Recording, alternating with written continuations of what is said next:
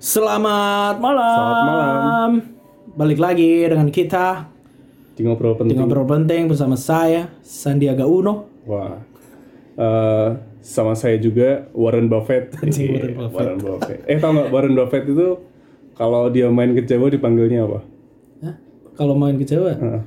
Warento, Buffetto. Enggak dong. Warren Prasmanan.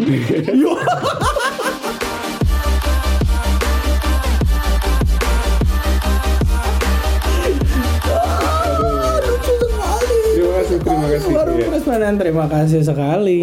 Eh, aku tuh kemarin eh aku udah lama ini kan puasa sosial media nih. Izin. Ya, tapi puasa beduk sih jadi Masa siang betul. tetap buka. Siang tetap buka, habis itu buka, buka. ditutup.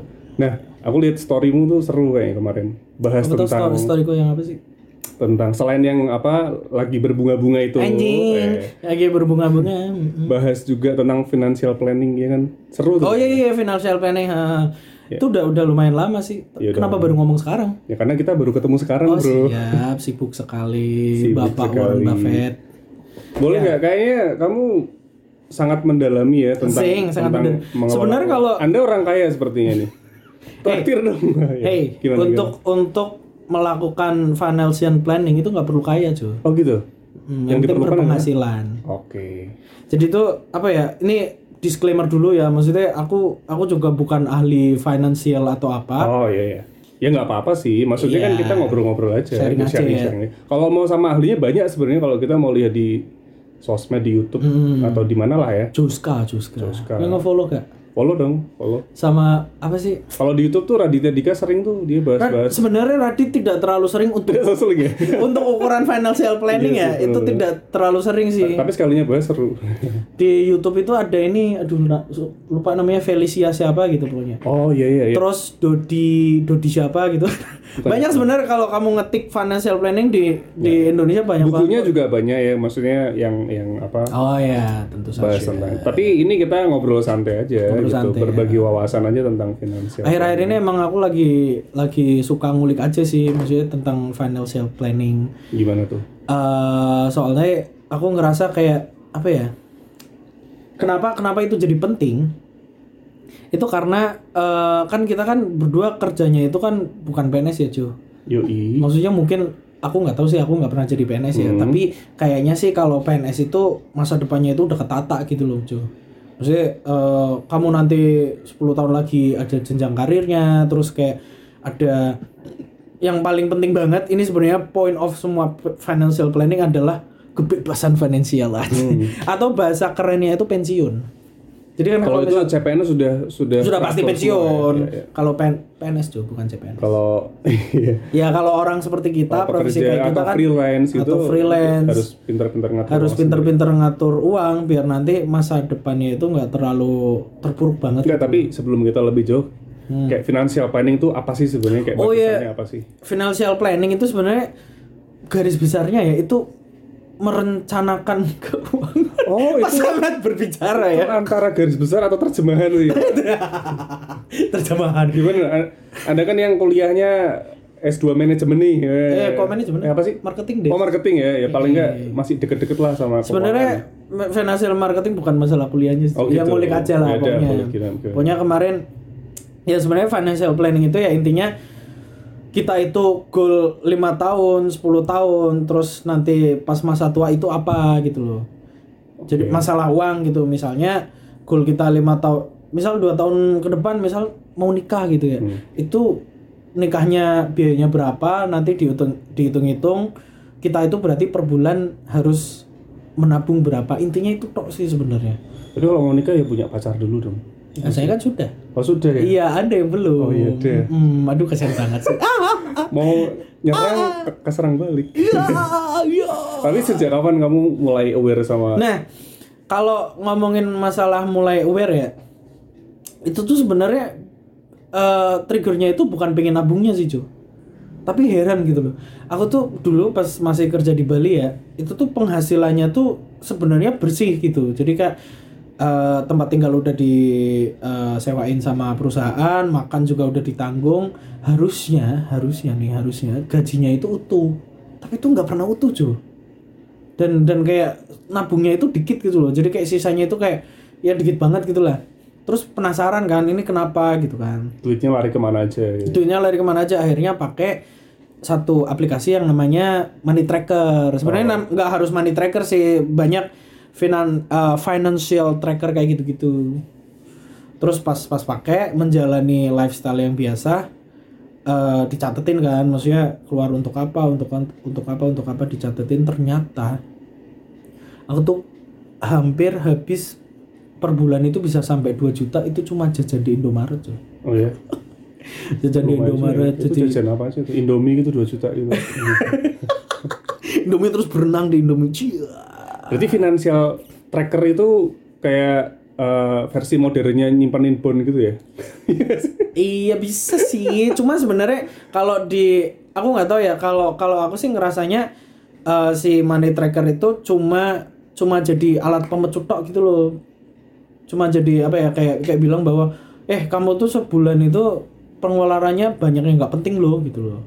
Nah setelahnya setelah itu ya akhirnya eh, konversinya ke yang lebih baik itu ya eh, lebih bisa nahan diri gitu. Jadi kalau misalnya mau jajan ya ntar aja deh. oh jadi triggernya itu ya kalau kamu triggernya adalah Eh, ternyata kok 2 juta gitu loh maksudnya untuk 2 jajan juta hanya gitu. untuk di Indomaret terus jadi mikir jadi mikir wah ini kalau kayak gini terus nggak bisa sih namanya tuh kalau kamu gimana Jo pernah eh, sekarang tuh lagi sedang melek melek finansial kayak istilahnya kan? Iya iya. Belum lama juga sih sebenarnya. Oh. Tapi triggernya ya mungkin trigger tiap orang beda-beda ya. Kalau iya aku iya, iya.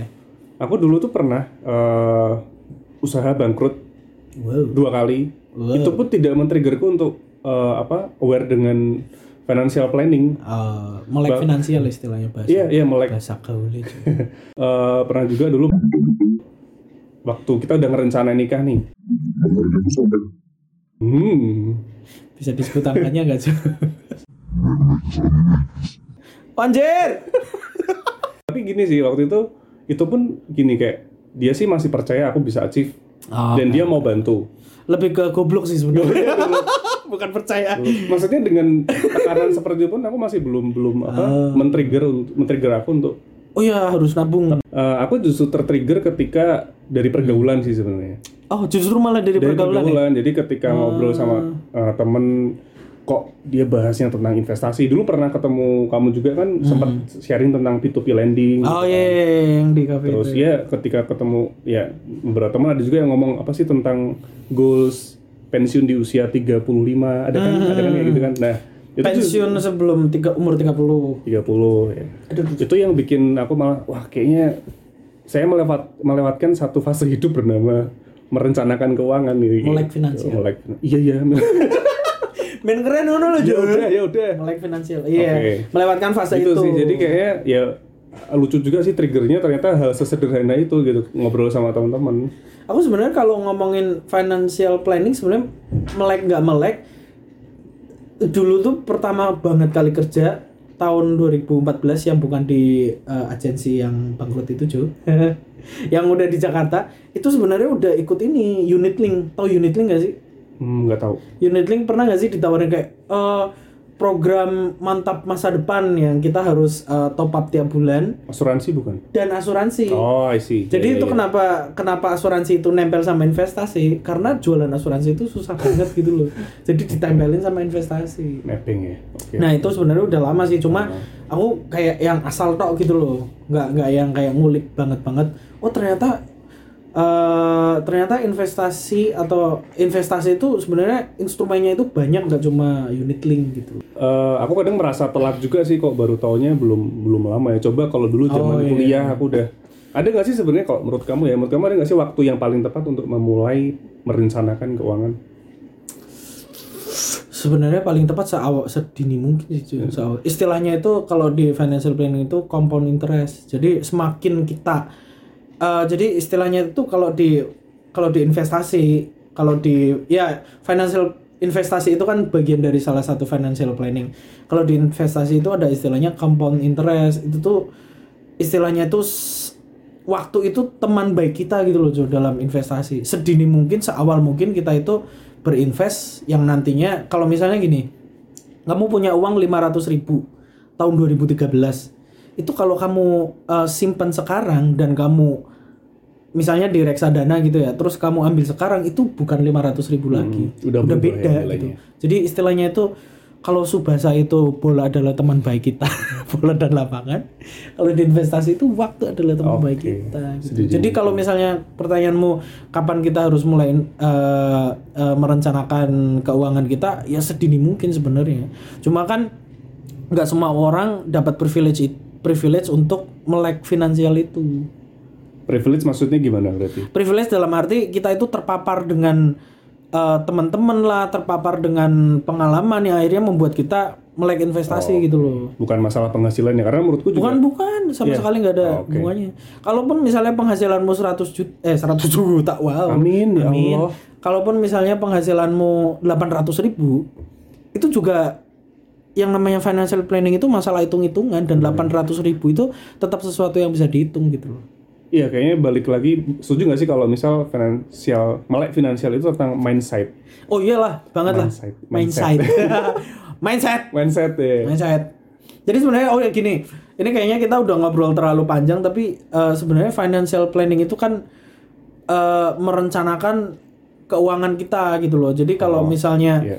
Kita udah merencanakan nih, maksudnya kayak berapa persen dari pendapatan kita untuk eh, investasi, berapanya untuk kehidupan sehari-hari gitu loh. ada nggak rumusnya tuh sebenarnya kalau rumusnya ya idealnya nih idealnya itu eh, ada empat ada empat sumber sih maksudnya kita itu penghasilannya itu dibagi menjadi empat apa ya empat jurusan gitu loh hmm. yang pertama itu jurusan buat eh, nyicil. Entah itu nyicil nyicil apa pun lah. Nyicil laptop lah. Bayar utang lah. Eh Ya. beda ya? Sama ya?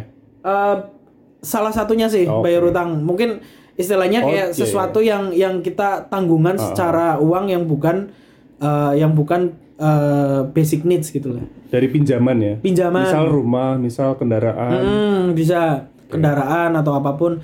Itu nggak boleh lebih dari 30% dari penghasilan kita. Jadi kalau misalnya kamu gaji kamu masih sejuta dan kamu mau Nyicil nyicil, motor ya motor yang cicilannya per bulan itu 500 ribu which is 50% dari sejuta itu ngawur namanya gitu Oke. loh. jadi maksimal itu 300 ribu gitu loh. Misalnya kayak gitu. Itu 30% terus daily needs itu eh, biasanya sekitar 20 sampai 30 tergantung lifestyle gitu loh terus yang ketiga itu eh, itu untuk seneng-seneng untuk fun. Beli beli baju Traveling. terus traveling. salah satunya. Terus eh, ya mungkin pokoknya sesuatu yang nonton ya nggak sih? Iya nonton juga. Pokoknya lifestyle ya? Netflix, Spotify gitu, pokoknya sesuatu yang kalau misalnya kita hilangkan itu kita masih bisa hidup, cuma yang nggak fun aja gitu. itu berapa persen Itu tergantung sebenarnya tergantung lagi sih, pokoknya antara antara 30 sampai 20 gitu lah.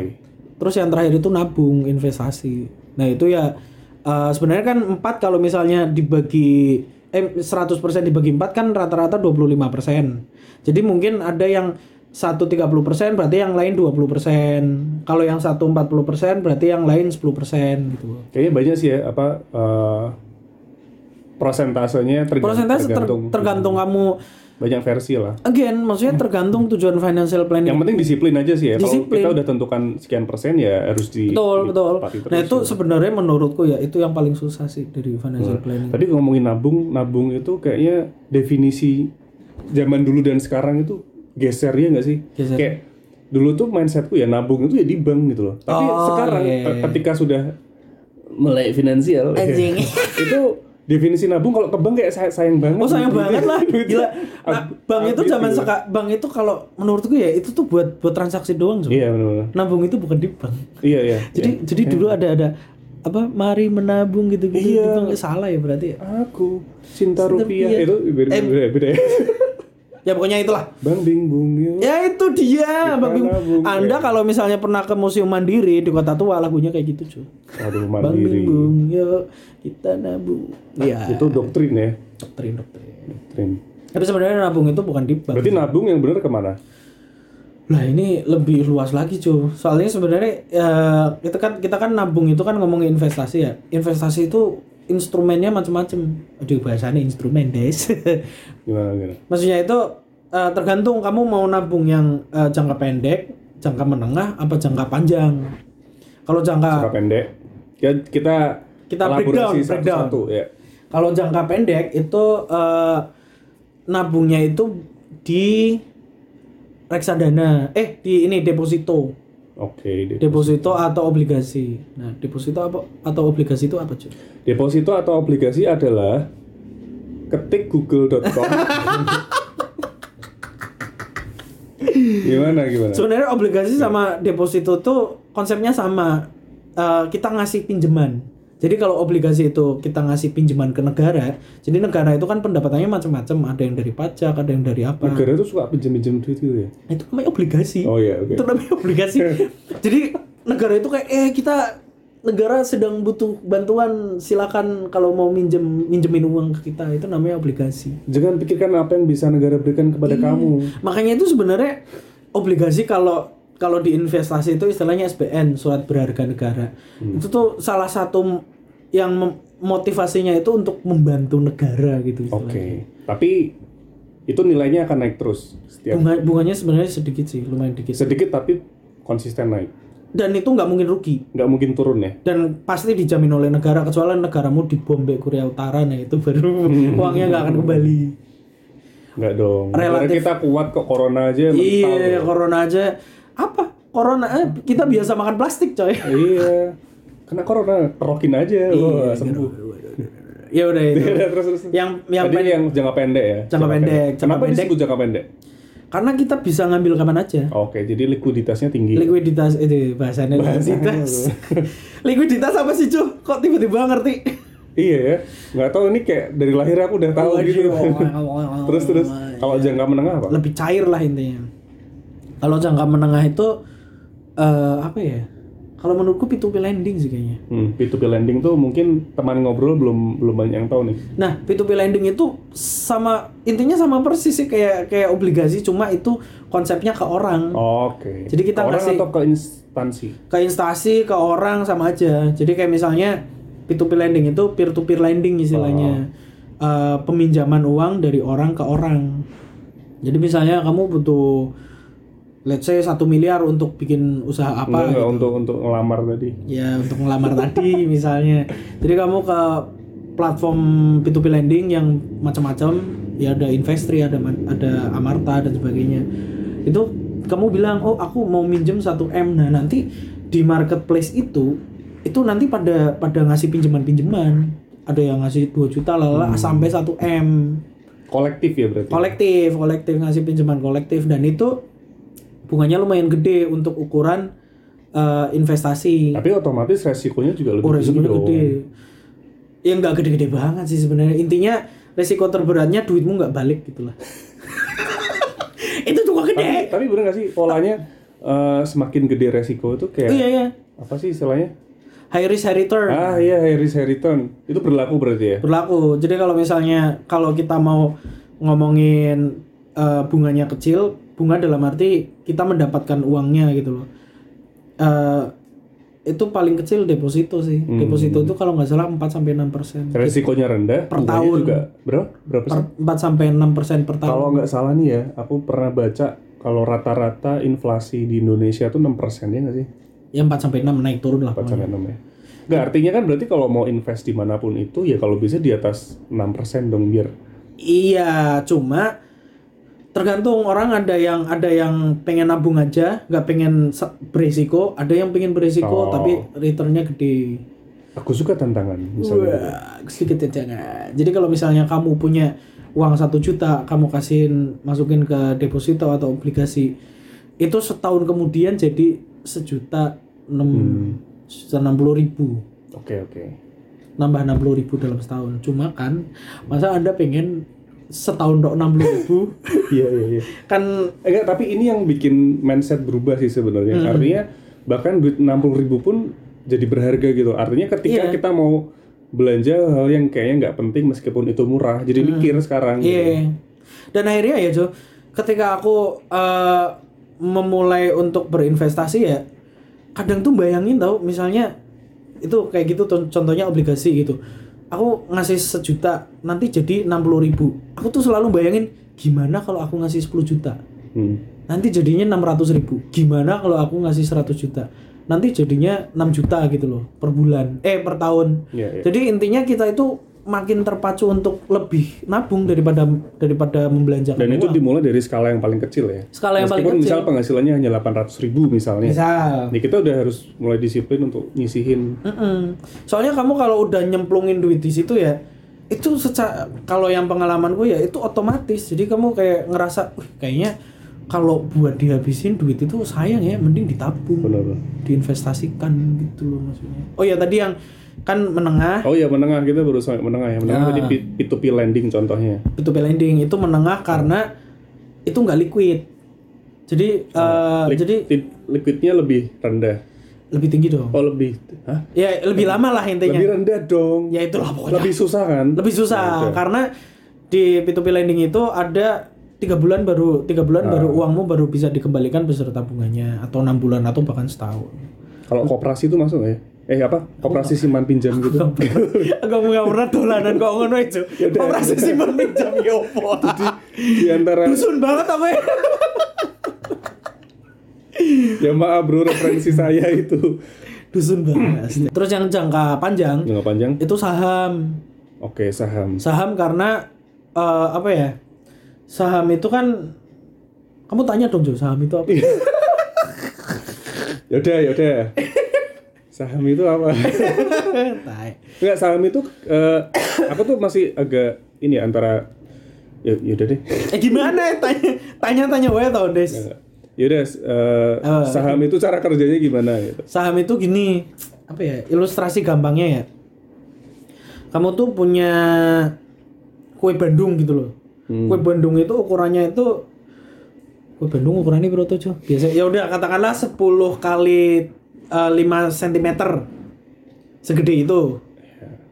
Enggak dong, martabak itu kan Ya, ini circle bro. ya Pakainya- itu pizza sih sebenarnya. Iya sih. Ini martabak, martabak, martabak ya. Martabak kan kotak ya, martabak asin Oh, ya. martabak telur ya? Iya martabak telur. Oh, martabak. Kirain Oh, kalau kalau martabak Bandung manis kan dia circle. Kalau kalau martabak. Yes, Ya martabak udah Bandung. martabak. Martabak Bandung. Eh, telur aja, Bro.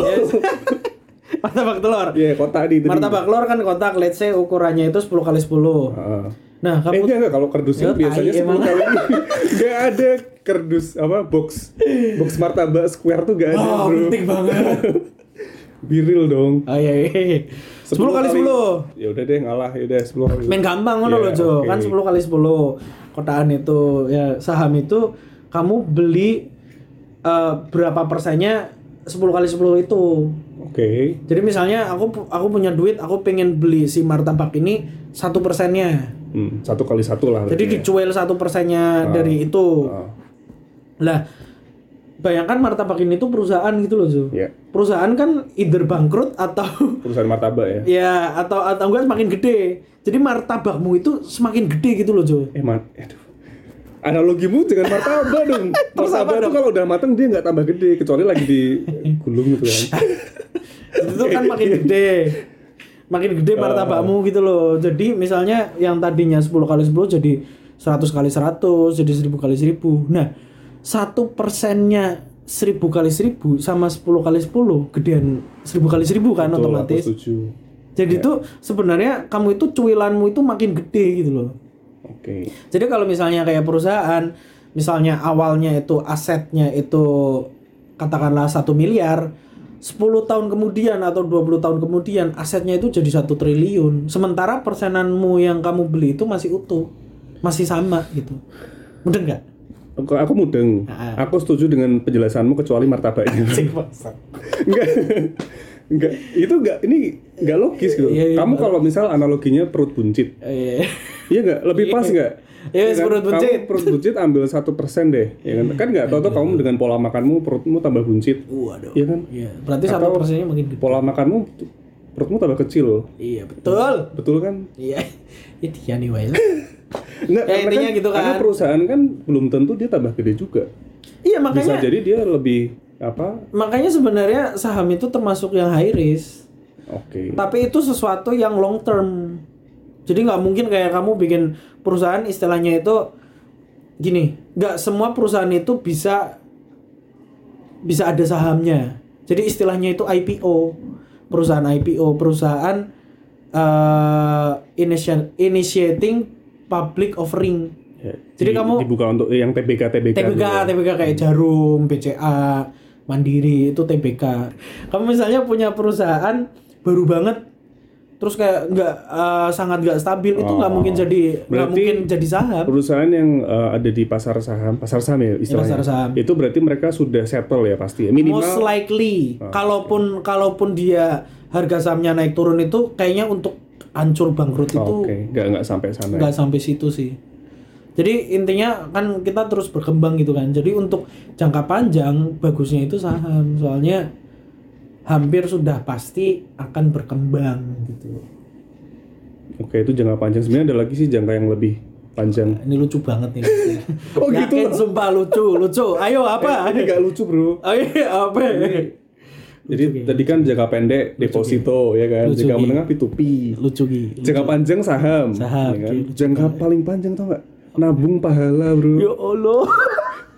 Ini religius nggak lucu. Iya iya. Bro. Ya astagfirullah. Daripada Iya, kamu sih. nabung dosa, bener, itu di akhirat bro. Bener bener. iya sih bener nabung pahala ya. Gak terpikirkan. Nggak kepikiran kan? Kita kita semua sebenarnya apa ya kayak mengumpulkan harta di dunia? Itu apa sih? Terus gunanya kita belajar financial planning apa Ya terus gunanya kita bikin podcast ini apa? Iya Pak. Aduh, ya itulah pokoknya. Nah kalau kamu eh, ini perlu dibahas nggak sih kayak kamu udah kamu investasi investasi ke mana aja yang udah Yo gak jalan apa-apa gitu? sih. Aku tuh investasi di satu unit link itu loh yang yang menurutku konyol sih unit link itu. Terus terus. di unit link di reksadana aku Saham? juga saham ada P2P main juga. P2P Waduh anda investor ini ya. Investor banget aku investor banget aku Tapi gimana? Maksudnya sejauh ini yang diinvestasikan sudah maksudnya di dalam track yang on the track nggak? Em, emang yang nggak on the track itu Kayak misalnya nih, waduh udah invest segede segede ini ternyata nggak ada sih jadi itu sebenarnya apa ya kayak eh, kan aku punya saham di United Tractor Hmm. United Tractor itu kodenya apa tuh? UNTR UNTR. UNTR itu akhir-akhir ini harganya jatuh banget cuy Ah. jadi aku eh, bahkan sekarang itu masih minus 20% Oh ya. Jadi misalnya aku beli United Tractor itu 10 juta. Hmm. Duitku sekarang kalau saham itu aku jual itu cuma 8 juta. Rugi 2 juta Rugi ya? 2 juta. Oke. Tapi masih kamu bertahan. Ya masih kan Nah, saham itu sebenarnya kamu nggak bisa yang kayak lima bulan dimainin cuy. Harus harus Makanya tadi Jangka istilahnya panjang. jangka panjang ya. karena United Tractor ini ya mungkin kita lagi turun nih, lagi Hmm. turun 20%. Tapi kita nggak pernah tahu lima tahun lagi mungkin akan naik Oh, 200% bisa aja. Siapa tahu gitu maksudnya. Betul betul. Kalau kamu apa cuy? Aku eh, rek- eh, reksadana main. Oh. Bukan main sih, apa sih istilahnya? Nabung, nabung. Nabung. Terus koperasi siman pinjam di desa main juga. itu apa tuh aku aku nggak pernah denger ya dijelasin dong dijelasin dong Versi apa ya? dusun banget Apa sih? Koperasi simpan pinjam Ya itu tuh Iya, hampir tuh. sama kayak P2P apa sih? lending Iya bisa jadi. Iya bisa jadi bener-bener. Oh, gitu. Jadi si koperasi itu tuh meminjamkan uang ke petani-petani dan kamu sebagai investor itu bukan petani sih ini kayak ya ya orang-orang di sekitar gitu kan Petani. invest setiap sebulan sekali Iya iya iya. bunganya sekian tapi uang itu nanti dikelola lagi jadi salah satunya misal uh, toko Ah, iya, iya. ya kan jual jual barang apa toko kelontong gitu yang juga warga sekitar juga yang beli gitu Itu kalau di P2P lending yang targetnya adalah UMKM. Jadi kayak Hmm. ibu ibu-ibu pengen pengen bikin warung gorengan. Misal Hmm. butuh, butuhnya 7 juta itu di Amarta namanya. oh ya Amarta itu cenderung untuk ke UMKM disalurkan. nah ini Mungkin kayak gitu ini kan aku ambil karena aku sih prinsipnya gini ya prinsipnya dari rata-rata inflasi di Indonesia selama Hmm. 10 tahun terakhir itu Inflasi itu apa Jo? Mungkin sobat ngobrol belum ada yang tahu. sobat teman ngobrol ya inflasi itu ya peningkatan apa ya sih eh penurunan ya Peningkatan dong. peningkatan nilai mata uang iya sih Iya benar ya nilai mata, mata uang jadi nilai mata uang itu selalu meningkat kan setiap Hmm. tahun Jadi kamu misalnya seka, bukan nilai mata uang sih kalau menurutku tuh istilahnya? ekonomi. oke ekonomi. Jadi kayak misalnya kamu sekarang eh, gajimu sejuta gitu misalnya ya. Itu di 10 tahun nggak mungkin gajimu masih sejuta. Pasti meningkat. Apa pun di dunia ini tuh serba meningkat gitu loh serba berkembang. Ya betul betul. Makanya itu eh, akhirnya nilai nilai uang pun juga terus nah berkembang nilai uang ya. Jadi berarti hari ini aku pegang sejuta 10 tahun lagi nilainya udah turun kan berarti nggak sejuta kan iya gimana ya? Iya dong Iya, iya, iya. jadi 800 atau 900 ribu lah. Aku rugi 100 ribu. Eh malah naik cuy. Malah naik. Ya enggak dong. Itu tuh kalau yang turun kayak gitu istilahnya itu aset yang terdepresiasi istilahnya. Jadi misalnya Tapi kamu kan, oh itu adalah efek dari inflasi. Bukan efek dari inflasi. Jadi gini ini jadi ngomongin aset. Aset yang Nggak terde apa-apa, biar jelas. Jadi gini kalau tapi misal nanti teman ngobrol googling aja ya atau cari referensi ya yang atau enggak ya. mungkin nanti setelah setelah ini jadi punya pertanyaan tentang betul betul. finance tentang investasi sekali lagi kita bukan uh, financial expert. Iya, kita cuma orang yang sok tahu aja. Saya tahu. Jadi itu aset yang terdepresiasi itu misalnya mobil. Mobil itu kamu beli sekarang harga 100 juta. Dua tahun lagi mungkin bisa jadi cuma 80 juta gitu loh. Itu bukan karena inflasi, itu karena ya emang mobil itu tak, makin Terdepresiasi ke sini berarti. makin ke sini itu makin rusak. Motor, eh, HP, semua barang-barang elektronik lah. oke oke Kayaknya Nilainya aset turun. aset yang nilainya semakin bertambah itu cuma rumah sih, properti. Hmm. Sisanya itu nah balik lagi ya tadi uh, rata-rata 6% hmm. nah waktu itu koperasi simpan pinjam menawarkan bunga 10% Oh, dan gede ya, itu termasuk ya? Termasuknya aman gitu loh. Maksudnya kan nggak yang neko-neko kan. Hmm. jadi uh, aman. Dijamin oleh kelurahan lah keguyuban antara anggotanya juga Eh, eh, ada, keguyuban. kekeluargaannya ya ada. betul. Jadi, ya aku berani ambil gitu. Oh. terus tadi ya selain reksadana koperasi terus kalau saham itu masih mantau sih. Aku jujur aja belum belum berani ambil karena masih mempelajari kayak ini naik turun ini kayak gimana sih? Sebenarnya kapan aku harus ambil kapan harus Iya. Ya, jadi masih kan ada tuh sekarang banyak lah aplikasi yang yang Hmm, Stockbit salah, salah ya satunya. salah satunya Stockbit Bikinannya Bibit Bibit Ah, Chandra. Bibit. gubernur Jawa Tengah ya. Bali Desa bangun desa Iya. Sekarang eh sekarang siapa sih? gubernur? Eh kenapa malah bahas ini ya? Udah udah udah, ya itu sih antara lain apalagi ya ya tadi sama nabung pahala bro Anjing, nama pahala Anda kayak orang suci banget ya. Pahalamu biar coba. Aku kok gak kecipratan pahalamu. Oh, karena nabung pahala saya sekian nabung dosanya lebih banyak lagi aku tuh pernah eh, lihat di mana atau baca di mana ya pokoknya tuh ada ciri-ciri keuanganmu itu sehat Oh iya. antara lain ini nggak tahu benar atau nggak mungkin bisa ada tambahan juga Hmm. antara lain eh, kamu tidak punya hutang Oh, iya, hutangnya artinya hutang konsumtif ya Sebenarnya. terus yang kedua em, kamu punya dana darurat Hmm. dan yang ketiga kamu punya tabungan tabungan itu bisa tabungan ya tadi saham atau reksadana Investasi. investasi tiga itu kalau nggak salah sih ya setuju nggak atau misal ada masukan yang lain Sebenarnya menurutku aku nggak terlalu setuju yang pertama ya, yang hutang itu. Hmm. Menurutku ya hutang itu bukan sesuatu yang harus banget kita hindari sih. Hmm. Kalau gini, kalau kita misalnya punya ide untuk eh, berbisnis gitu ya, otomatis kita nggak bisa nunggu duit kita kekumpul baru bisnis.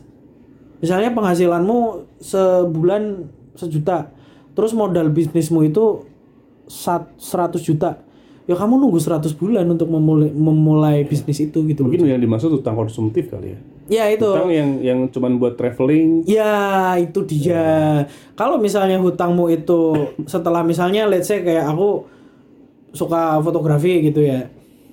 Eh, misalnya aku mau ngutang untuk beli kamera.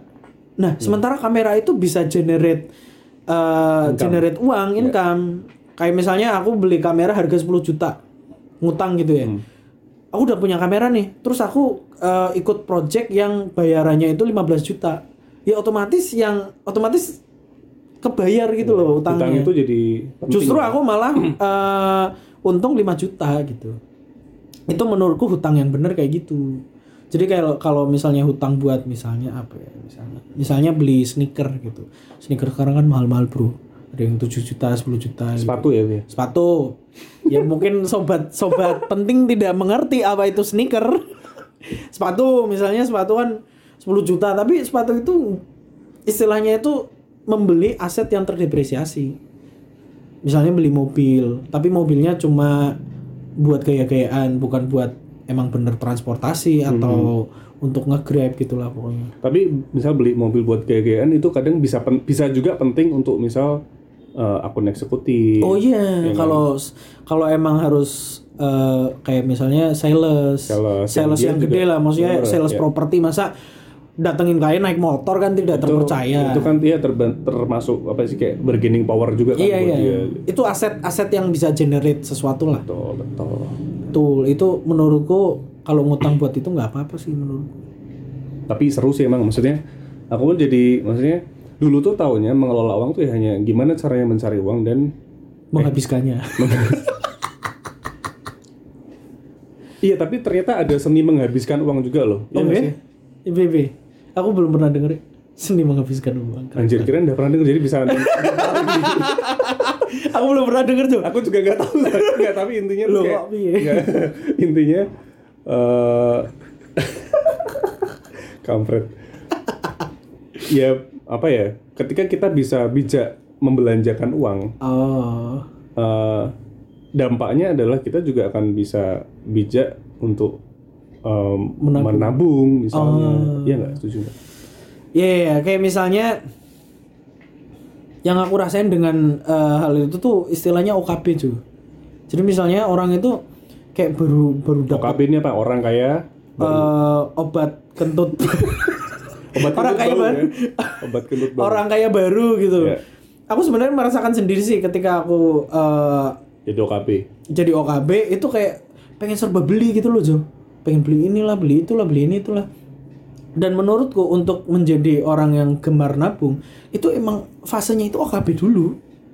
Gitu ya? Iya bener. Jadi kayak misalnya kita beli let's say apa gitu sesuatu yang mungkin eh, nggak terlalu penting. Misalnya beli apa gitu terus kayak kita ngerasa anjing ternyata beli kayak gini nggak penting ya. Ternyata ternyata ketika ditabung duit ini bahkan lebih lebih bisa ngasih kita pendapatan gitu. Jadi istilahnya itu your money work for you gitu loh.